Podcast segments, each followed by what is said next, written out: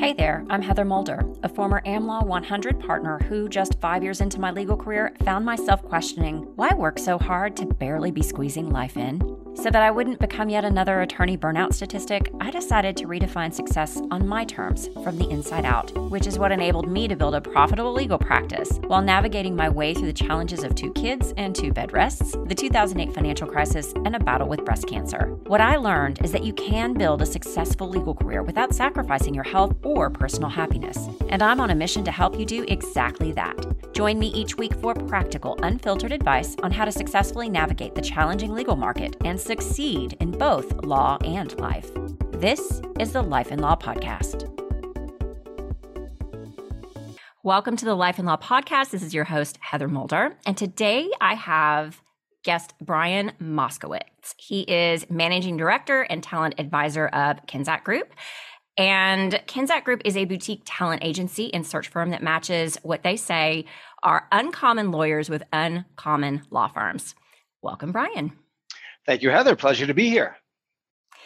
So, I understand that you are a recovering attorney like me. You practice law for a very long time. So, why don't you just give us a little bit more about who you are, what you do, and your background and how you got to where you are now?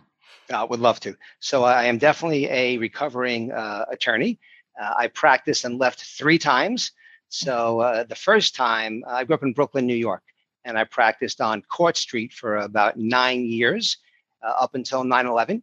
And then after 9 11, my uh, family, uh, myself decided to move to South Florida. So that was the first time I stopped practicing law. Uh, moved down to South Florida, and that's when I first got into recruiting. I opened up a uh, search firm placing legal technology sales reps for about four or five years. Um, then went through a divorce, uh, which then prompted me to get back into the practice of law because I knew I could make a steady, good paycheck, right? You know, billing those hours. And I went and did that for probably a good six, seven years. When I then left a second time, this time to go into attorney coaching and training. I had a mm-hmm. business called Attorney Revolution. Uh, I took all my, you know, years of practicing law and my years of working with Tony Robbins as one of his trainers, and I sort of combined that together. And it was uh, the slogan was uh, "Earn more, work less, be fulfilled." You know, we did okay. seminars, board breaks, coaching. Loved it. Um, and then I got recruited. I got recruited into big law. Uh, you know, uh, coming out of Brooklyn Law School and the streets of Brooklyn, big law had always thumbed their nose at me, wanted nothing to do with me. And I'm like, oh wow, you want me now, huh? okay. so I jumped at it, went into big law, and I realized that uh, big law is great for some, just not for me. You know, I, I need more of that entrepreneurial, the autonomy, uh, do what I want, especially after all my these years on my own. Mm-hmm. And then, so at the beginning of COVID, maybe six months into the COVID and COVID and lockdowns, I said, "That's it. I've had it." Uh, submitted my uh, resignation for the partnership, and I said, back to recruiting. And uh, here I am today, putting deals together instead of tearing families apart. Because I did uh, marital high end uh, divorce cases. So uh, happier to be on this side. Wow. Okay. So interesting story. Uh, I don't know that I've heard all that many cases where people kind of come and go and come and go into the law. I know when I left after 18 years, I was like, yeah, no, I'm not doing this anymore. And I remember my husband even saying, well, don't shut it off. You never know. And I'm like, no, honey, I'm done. I know I'm done. I'm I, even if this doesn't work out, I'll find something else. I don't think I'll ever practice law again. And I'm pretty sure that was correct. so many it, years later. So it, the first two times I left wasn't because uh, I wasn't happy with the law and it wasn't working out. All right, first right. time uh, 9/11, moved to Florida, not admitted. Right, so again, wasn't going to practice. Not that I didn't love what I was doing. Um, the second time, I, I saw a greater need for my skill sets in training and coaching than another divorce attorney. Right? I could refer mm-hmm. you to you know ten divorce attorneys who are just as good as me, if not better, within a 15 minute drive of my office. But I didn't think there was anyone who could do what I could do. Right. right. It wasn't until after the the big law where I was just burnt out at that point, and that's mm. when I mm. said that is it. And and then looking back, you know, I could see the the red flags, mm-hmm. but I was too busy living it and uh, as a single dad raising my family. So yeah. And I think that's a good segue into into our our meatier topic of the day, which is you know you talk about um, you were in it, you were too busy living it to realize you know the red flags and to to see them. I think we all get caught up in that at least at some point in our careers, and especially lawyers do that yes. um, because of the way because of the way we work. And and from what I've seen, Big Law's always always had this issue, but it's trickling down into medium size and other law firms more and more as well, at least from what I'm hearing from people and the people that reach out to me. And so it's also with COVID and everything that's been going on, it feels like the the legal market has really been disrupted more than I think a lot of people expected. And not just from the sense of we have more work and how work is done, but there's a lot more movement. There's a lot of people moving around. Tell us what you're seeing given the role you play now. So there has definitely been uh, more movement than I think ever in the past two years. Mm-hmm. Uh, there's a company called Leopard Solution, which you know keeps track uh, of all this data, and uh, I think as of today, I just looked today, just in South Florida alone, there were 758 openings. You know, California had over wow. 2,000. Uh, New York City itself over a thousand. Texas was in the 600 range. So there are openings mm-hmm. because of the volume and the amount of work that's available. Right? Whether you know the work couldn't be done because of COVID or things are now moving quicker and there's more deals to be made. I don't really know those answers. That's not where I'm focusing, but there's definitely a need for more attorneys. Mm. And it's like the it's like reverse musical chairs, right? There's enough chairs, but not enough bodies to sit in them. Mm. Let's mm-hmm. say there's a you know 100 openings for a fourth to sixth year uh, corporate associate in New York, there's only 70 attorneys for that position. I mean, those numbers are low, but that's the way it works, right? So right. everyone's grabbing from everybody else and the money, right? Money is raining down on the associates, um, on lateral partners. Um, I think entry level now at the big firms is 215 right? Two hundred fifteen thousand. Crazy. I, am sorry, that's crazy. I was making thirty-seven thousand uh, dollars when I first got out of law school. Uh, when I worked for six months before opening my own firm, it's uh, yeah. it is it is crazy. Good word, but definitely lots of movement and uh, money has, uh, I believe, been a a big factor mm-hmm. um, in the movement. You know, uh, where you are, you are firm. They can only give you so much of a raise or an increase or a bump unless you're originating lots of business. Mm-hmm. But if you just go next door, right, they're going to bring you in and boom, give you a nice increase. So when one attorney sees another do that, then they go do that. Then the next right. guy does that. And it just keeps increasing. Uh, and law firms had profits through the roof the past two years. Mm-hmm. Right? Revenues were up, profits were up, either because expenses were down or for whatever reason. But there was a lot of money uh, in the market. Yeah, and part of the problem with that money though is come comes like this huge pressure on mm-hmm. these associates, especially. This is why I think it's especially crazy. Um, the pressure to deliver and to be on all the time is just getting to be a bit uns- it was already unsustainable in a, a lot of big law firms prior to this. Now it's gotten even worse and as i said trickling down into other you know firms that are good sized firms but not considered big law. I'm curious to know, you know, everybody says culture is such a big deal. There are always things that people are looking for, but what are really the things that associates who are moving around caring about at the end of the day when they're making their decisions? So, uh, culture is important. Uh, it, it, depends how each individual defines culture, right? Mm-hmm. It's not the you know the foosball table or you know the, the the beer in the you know cafeteria during lunch.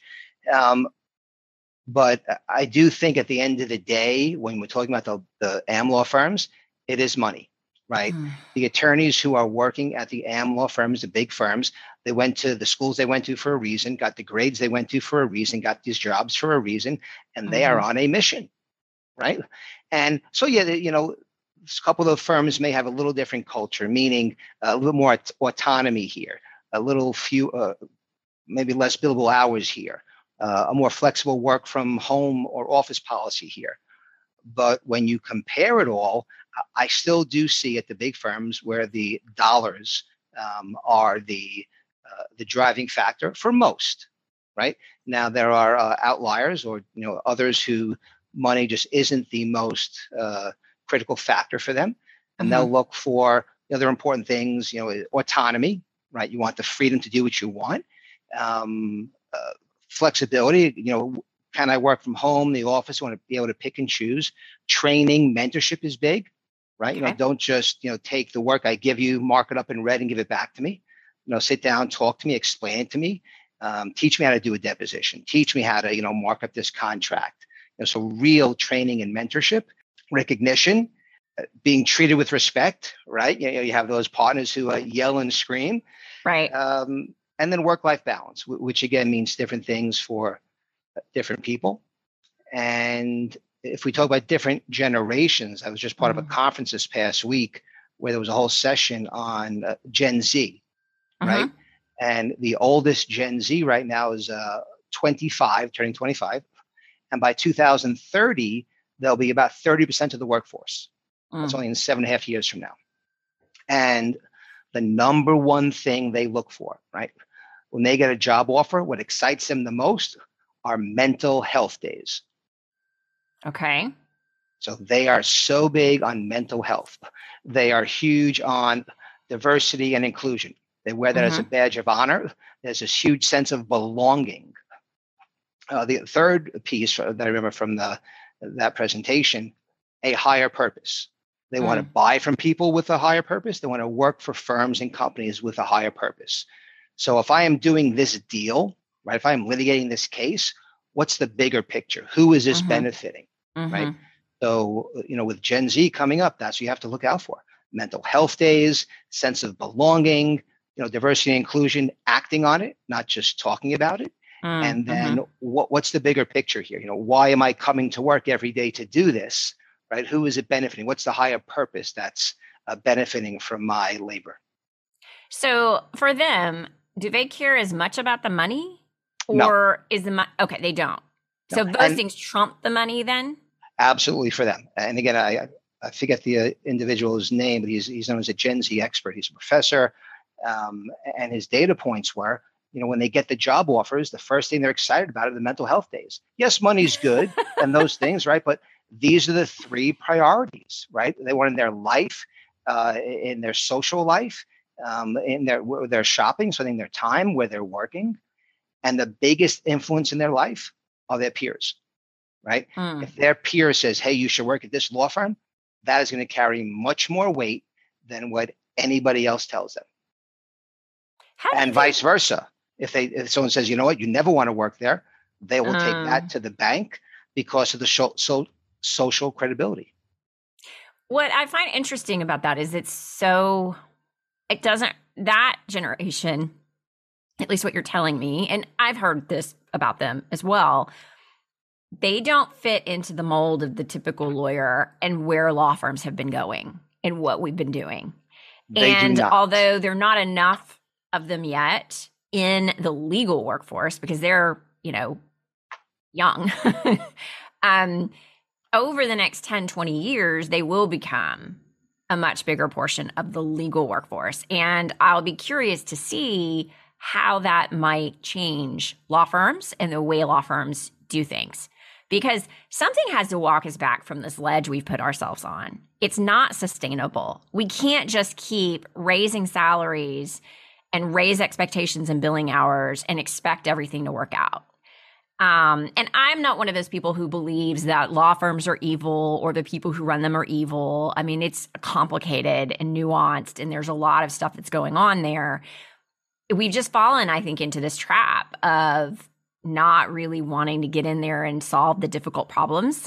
Mm-hmm. right? Because it's difficult, it's nuanced, it's not, there is no one clear answer. And it's going to, I think, require firms to really step back and start trying out different things and seeing what does and does not work, which we're not good at doing. We want to have no, okay, here's my plan, it's going to work and I'm going to do it. Um, but I think perhaps that's that generation will be almost a saving grace that we need within this industry.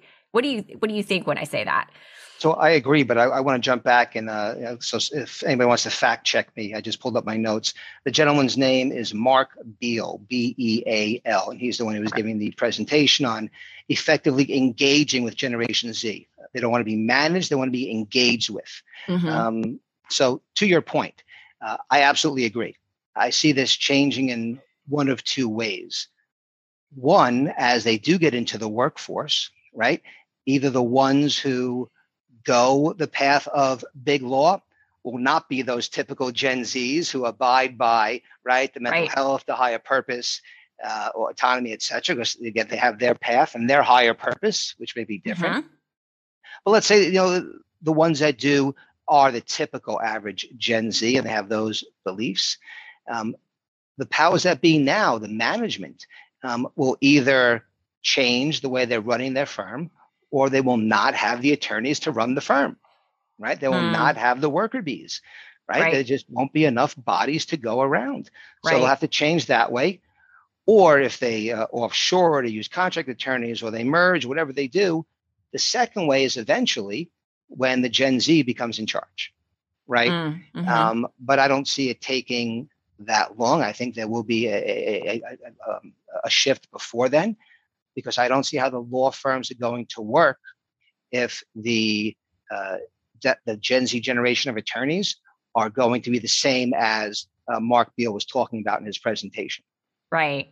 Well, and I would argue there are a fair amount of folks in the two uh, decades ahead of you know non Gen Z, but there there's a more than I think than people realize of attorneys out there who are really questioning and saying, okay, we can't keep this up because they're reaching their breaking point and they have reached their breaking point. And, the, you know, we're starting to talk about this a lot more. We've been talking about this, but you're actually starting to see more people realize, okay, something's got to change and admit it has to change. They haven't.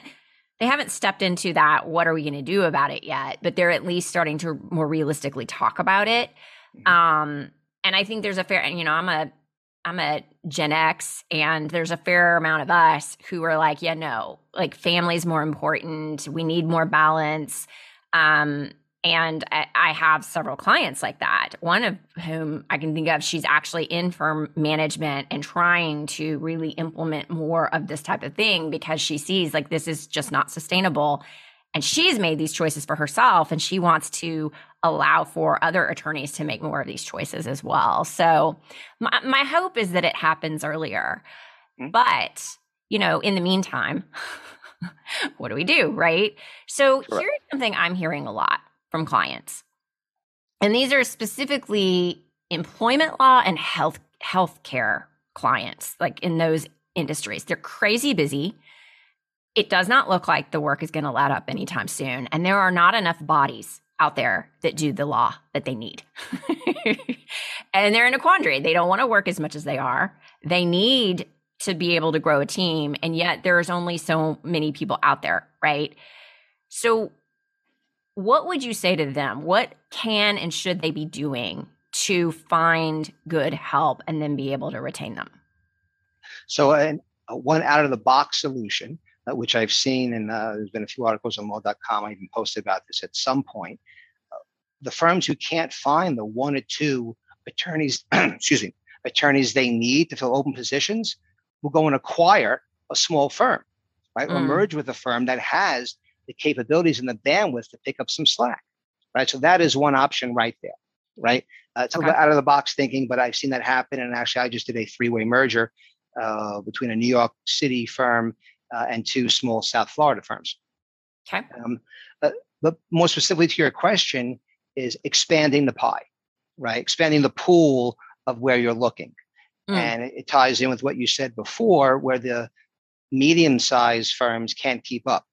So when the, the large firms uh, can no longer poach from each other because there's just not enough attorneys available, where do they go? They can't look up anymore. They have to take a step not down, but look at the medium sized firms. Mm-hmm. So they're going to look there and they're going to recruit out attorneys who they may not have looked at in the past and recruit those to big law, okay. right? They'll look at schools they may not have looked at in the past. They'll look um, to grades and skill sets they may have looked at in the past, but they're expanding the pie, right? The pool Okay. of candidates where they're looking. So now what are the medium-sized firms doing? Right? They're going to these smaller size firms, right? And they're pulling attorneys out of there. And now what are the smaller size uh, firms doing? Going to solos and gobbling them up and merging and acquiring. So Interesting. I think everybody along the spectrum is having difficulty, but I think it's the hardest um, for the solo small firm, right? To Mhm. some extent, one, they don't have the money, and two, just no one is looking to go there at this point because you can move up the food chain, right? So Do you see at all an appetite for associates who are looking having a willingness to take less money so long as they are getting certain specific things in their new firm or absolutely, okay there is a market for any attorney who is looking, right? Mhm. and there is a market for those attorneys who may not um, want the top dollar.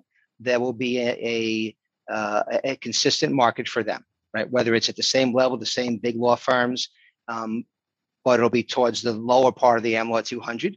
If Mhm. you want that flexibility, the less billable hours, you know, being able to log off on Friday and come back on Monday, Mhm. but you'll get that more in the boutiques and medium-sized firms. So Okay. if you are an AmLaw attorney um, who is good at what you do, and you want to take a step back financially, there are definitely opportunities out there um, for you. And what would you say to those firms? How do they market themselves to find those attorneys and the right attorneys? Because one of the things I hear a lot from my clients who are in that position who are looking for people is they want to ensure they're not just settling for somebody who's not very good um, and is being pushed out or not, you know, not interested in those positions because they're not as good. They want top talent, right? Or people who at least have certain skill levels. But to be able to get those people, how do they get them without the money, right? So what what can they do a to identify the right candidates if you have any tips for that and then b what is it that they need to make sure they have and are accentuating to be more attractive to these people The easy answer is to hire me, right? That- that's the easy answer. But putting that aside, um, so where are you going to find these attorneys? Um, it's not going to be job postings, right? Mhm. You know, so what I have found success in uh, LinkedIn, you know, Mhm. communicate, post, engage. Um, you need to speak to the attorneys, right? If you're looking for someone who you are considering going after, right, to leave that big firm, one, you have to find a way to approach them. And, you know, whether uh, I doubt you're going to email them directly at their firm, maybe you'll do it over LinkedIn or some other platform. But then to your point of they don't want to find someone who is being pushed out and who is Mhm. good at what they do, it's your due diligence, right? You know, there's a company called Decipher which does all these background, inve- not say background investigations, but will go through the attorney's background to make sure they are who they say they are. Do Mhm. your reference checks. Not only the reference checks the attorney gives you, but do the backdoor ones call the people that they've worked with, right? To make sure they are what they are, right? So want to track them again, you just need to look anywhere and everywhere. Get involved in bar associations, go to the conventions, Mm, you know, where do they hang out? But then it's having that conversation, really drilling down, being able to ask the right questions, right? The right interview Mm. questions to make sure you get past the BS, right? Um, and just to check the box, you know, okay, Right. where'd you work? What did you do? You know, if they say that they were a head trial attorney, right? Well, they say they were part of the trial team, you know, for 10 jury verdicts in employment litigation. Okay, what does that mean? Right? Did you, you know, cross-examine witnesses? Did you give the opening? You know, were you there to hand the uh, trial attorney the brief when he asked for it? You know, so Mhm. you really need to drill down and ask the questions.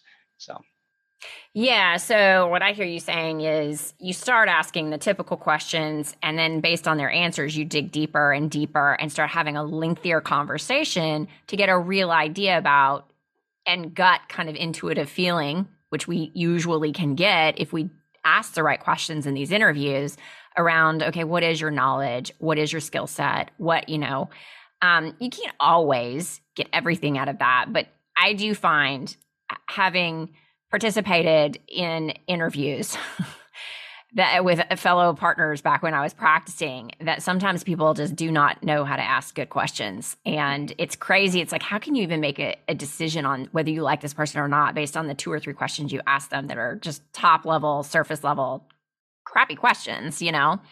So, okay, so that's really good.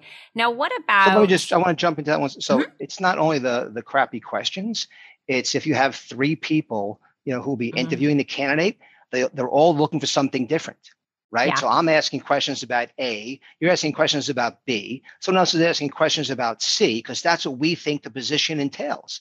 Right. And then they all get together and nobody knows what's going on. Right. So, you know, everybody needs to know exactly what you're looking for, right? Hand out the requirements. This is what right. we want. These are the must haves. These are the like to haves. These are the must not haves. Yep. And everyone interviews on the same thing.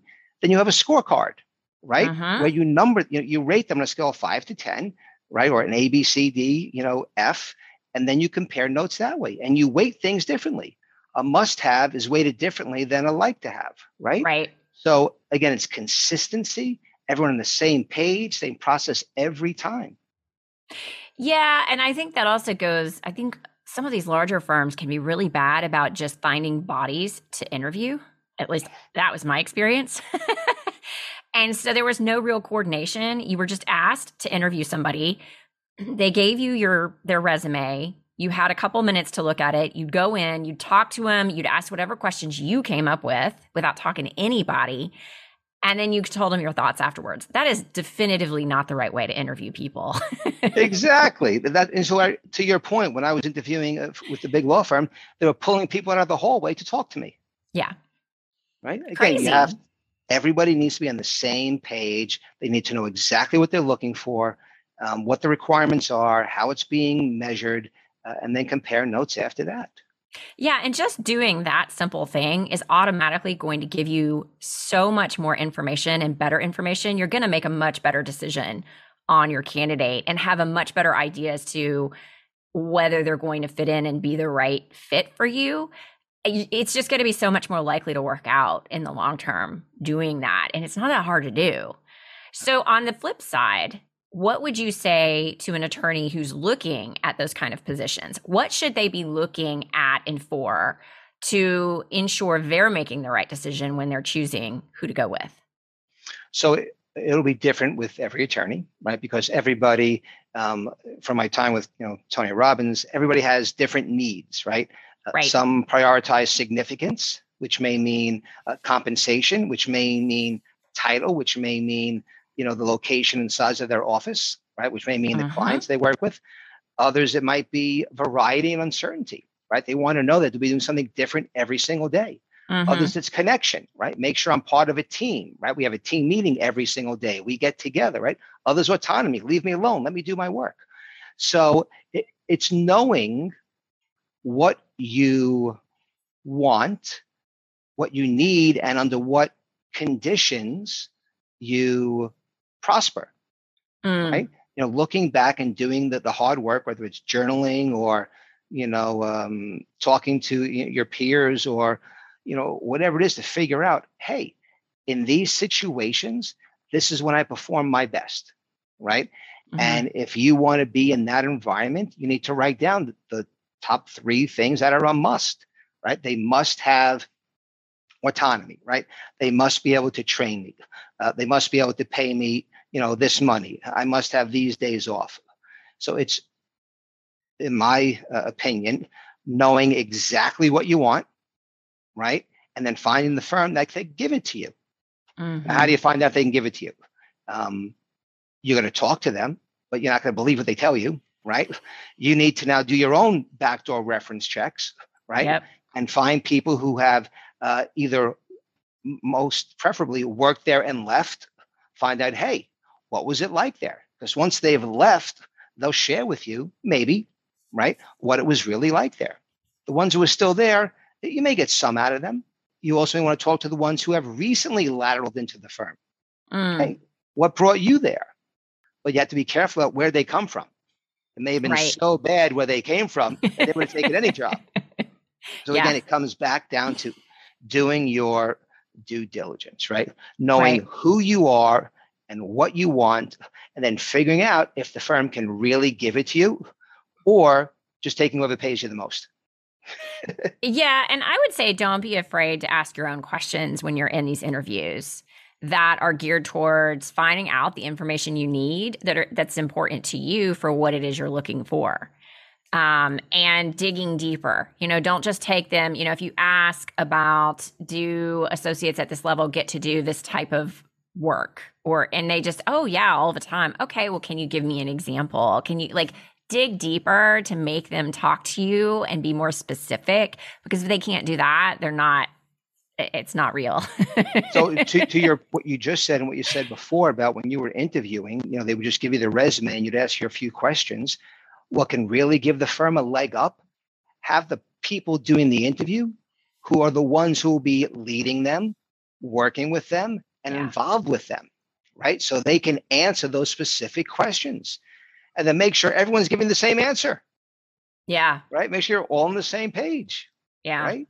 Um, but yes, you must, as the attorney, ask the questions because, uh, to I believe you said this before also, the law firm hiring attorneys are not trained in asking questions, right? So you will have a huge opportunity, right, to mm-hmm. ask your questions.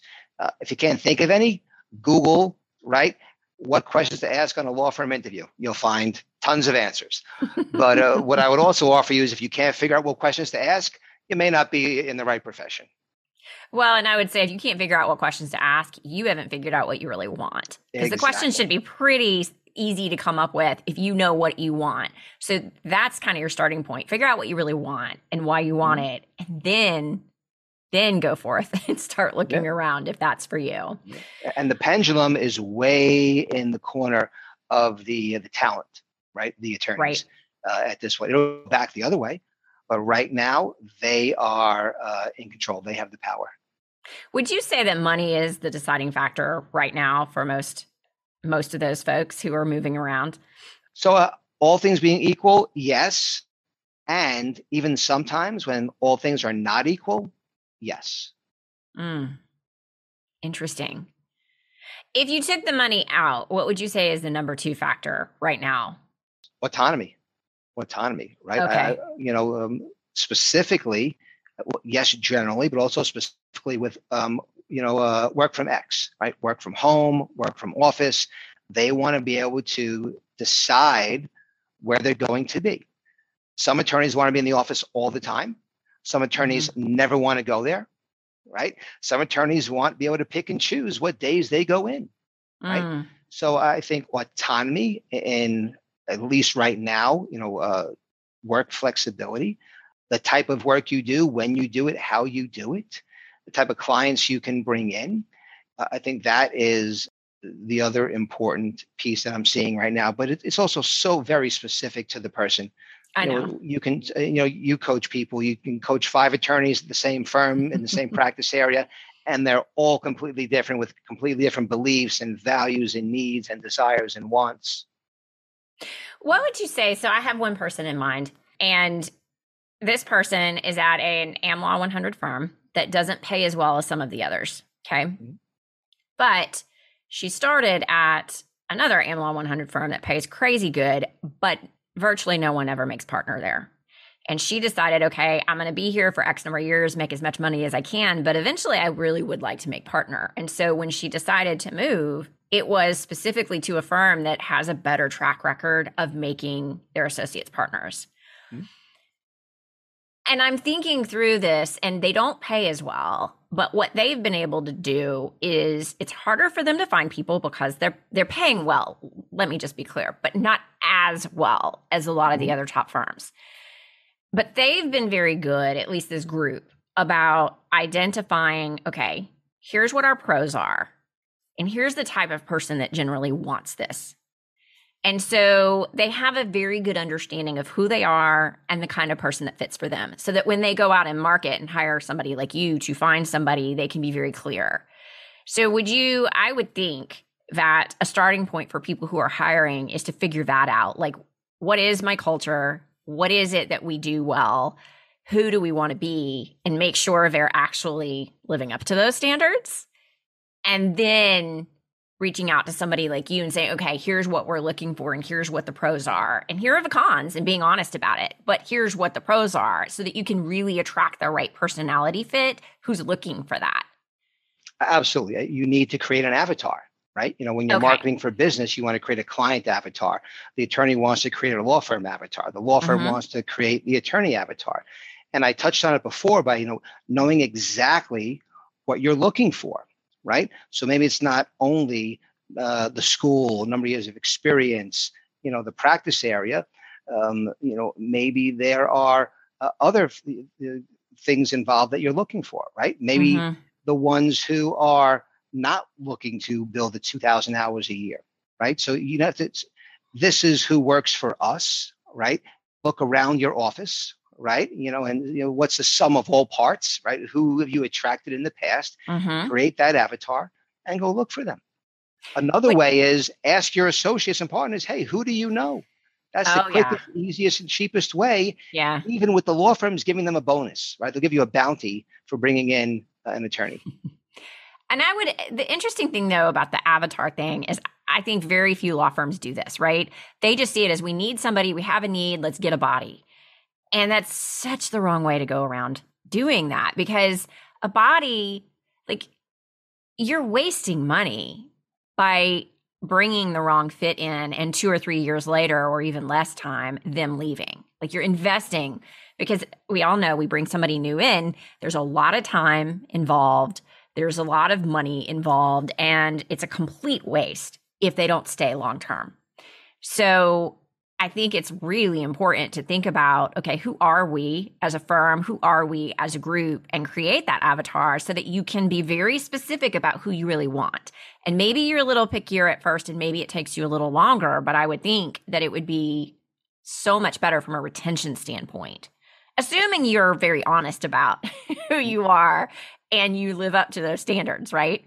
But who's in charge of that? The law firm right? Is it the hiring yeah. partner who's still, you know, trying to run his own practice and managing the team?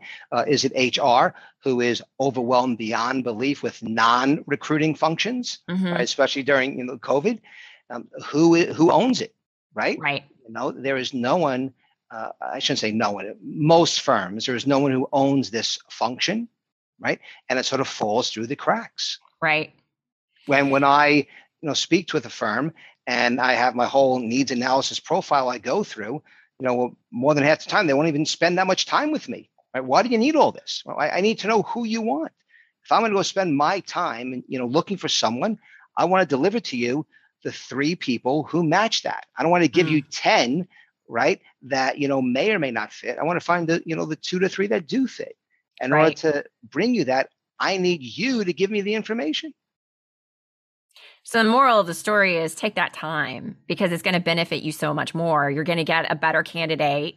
You're more likely to get a yes from the right candidate, and then you're more likely to retain them. I just uh, read an article. Um, let me see if I can put it right here about the cost of uh, a bad hire. Here we go. It was written by the cost of law firm associate turnover. I'll give a plug. To, he's a another recruiter, Stephen Rushing of Lateral Link uh, competitor, but we'll give him a plug here. It was a good article. So, a 2017 Now update talks about the cost of replacing an associate is between $200,000 and $500,000. This is at the big law firms. It's crazy. Right? You think of the lost hours when the person leaves, right? They're not billing it. Uh, now, all the hours spent trying to fill it. And then mm-hmm. when they mm-hmm. get brought on board, now the ramp up time. Yeah. Right? So that is the uh, the number you're looking at, two to five hundred thousand dollars, depending upon the level of experience the attorney has, and it could take up to four months to replace that associate. Think of the amount of money you're losing. Crazy. Well, thank you so much for being here today. I think this was a really important conversation, especially given how often I hear this this being an issue from my clients right now. Um, is there anything else before we let you go that you wanted to add that you didn't get to get to say? Uh, no, I think we covered um, a lot. I could probably talk for five more hours. I like to talk, and I do talk fast. Uh, you know, I think the communicate, communicate, communicate. Right. The other, you know, two tips I would give uh, for the law firms are: you got to move fast and make a decision right? Mm. Have a set process. You know, do a Zoom interview. If it works, bring them in for a face to face. If that works, one more face to face and make a decision, right? Because if they're interviewing with you, they're interviewing with two, three, four other firms. Right. Right. So sometimes speed will overcome compensation. If you can give them mm. a bird in hand, they may take that. So set process, act with speed, and communicate. Mm. Uh, I think amongst yourselves to know what you're doing, uh, and then um, with the candidate. So there are no surprises mm-hmm. uh, because once you hire somebody, you hope they are the one that you think are right? You know, right. you know, like we talk about dating profiles, right? You want to make sure they are the person you think that they are. So communicate, dig deep, ask the questions, and then um and yeah, give it your best shot.